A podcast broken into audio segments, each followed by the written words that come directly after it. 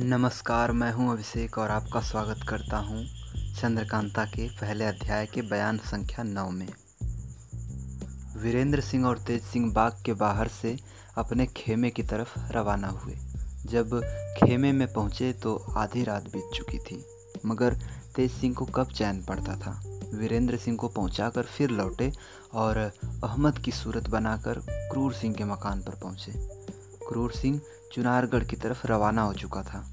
जिन आदमियों को घर में हिफाजत के लिए छोड़ गया था और कह गया था कि अगर महाराज पूछे तो कह देना बीमार है, उन लोगों ने एकाएक अहमद को देखा तो ताज्जुब से पूछा, कहो अहमद, तुम कहाँ थे अब तक? नकली अहमद ने कहा, मैं जहन्नुम की सैर करने गया था, अब लौट कर आया हूँ। ये बताओ कि क्रूर सिंह कहाँ है? सभी ने उसको पूरा पूरा हाल सुनाया और कहा, अब चुनारगढ़ गए हैं तुम भी वहीं जाते तो अच्छा होता। अहमद ने कहा हाँ मैं भी जाता हूँ। अब घर न जाऊँगा, सीधे चुनारगढ़ ही पहुँचता हूँ। यह कह, वहाँ से रवाना हो, अपने खेमे में आए और वीरेंद्र सिंह से सवाल कहा। बाकी रात आराम किया, सवेरा होते ही नहा धोकर, कुछ भोजन कर, सूरत बदल कर, विजयगढ़ की तरफ़ रवाना हुए। नंगे सिर, हाथ पैर, मुँह पर धूल डाले, रोते पीटते महाराज जयसिंह के दरबार में पहुँच गए। इनकी हालत देखकर सब हैरान हो गए। महाराज ने मुंशी से कहा, पूछो कौन है और क्या कहता है? तेज सिंह ने कहा, हुजूर मैं क्रूर सिंह का नौकर हूँ। मेरा नाम रामलाल है। महाराज से बागी होकर क्रूर सिंह चुनारगढ़ के राजा के पास चला गया है। मैंने मना किया कि महाराज का नमक खाकर ऐसा न करना चाहिए, जिस पर मुझको खूब मारा और जो कुछ मेरे पास था सब छीन लिया। हाय रे, मैं बिल्कुल लूट गया। एक कौड़ी भी नहीं रही। अब क्या खाऊँगा? घर कैसे पहुंचूँगा? लड़के बच्चे तीन बरस की कमाई खोजेंगे। कहेंगे कि रजवाड़े की क्या कमाई लाए हो? उनको क्या दूँगा? दुहाई महाराज की, दुहाई दुहाई। बड़ी मुश्किल से सभी ने उसे चुप कराया। महाराज को बड़ा गुस्सा आया और हुक्म दिया, क्रूर सिंह कहाँ है? चौबदार खबर लाया, बहुत बीमार है, उठ नहीं सकते। रामलाल, यानी कि तेज सिंह ने कहा, दुहाई महाराज की यह भी उन्हीं की तरफ़ मिल गया है। झूठ बोलता है। मुसलमान है ना? सब के सब दोस्त हैं। दुहाई महाराज की खूब तहकीकात की जाए। महाराज ने मुंशी से कहा, तुम जाकर पता लगाओ कि क्या मामला है।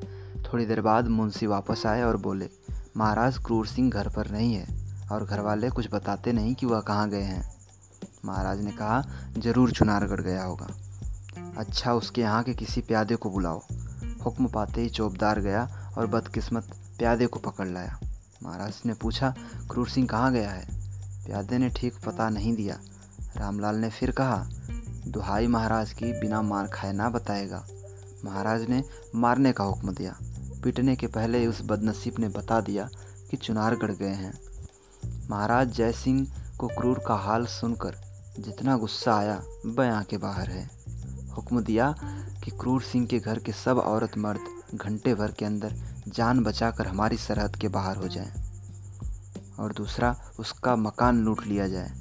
तीसरा, उसकी दौलत में से जितना रुपया अकेला रामलाल उठा कर ले जा सके, ले जाए। बाकी सरकारी खजाने में दाखिल किया जाए।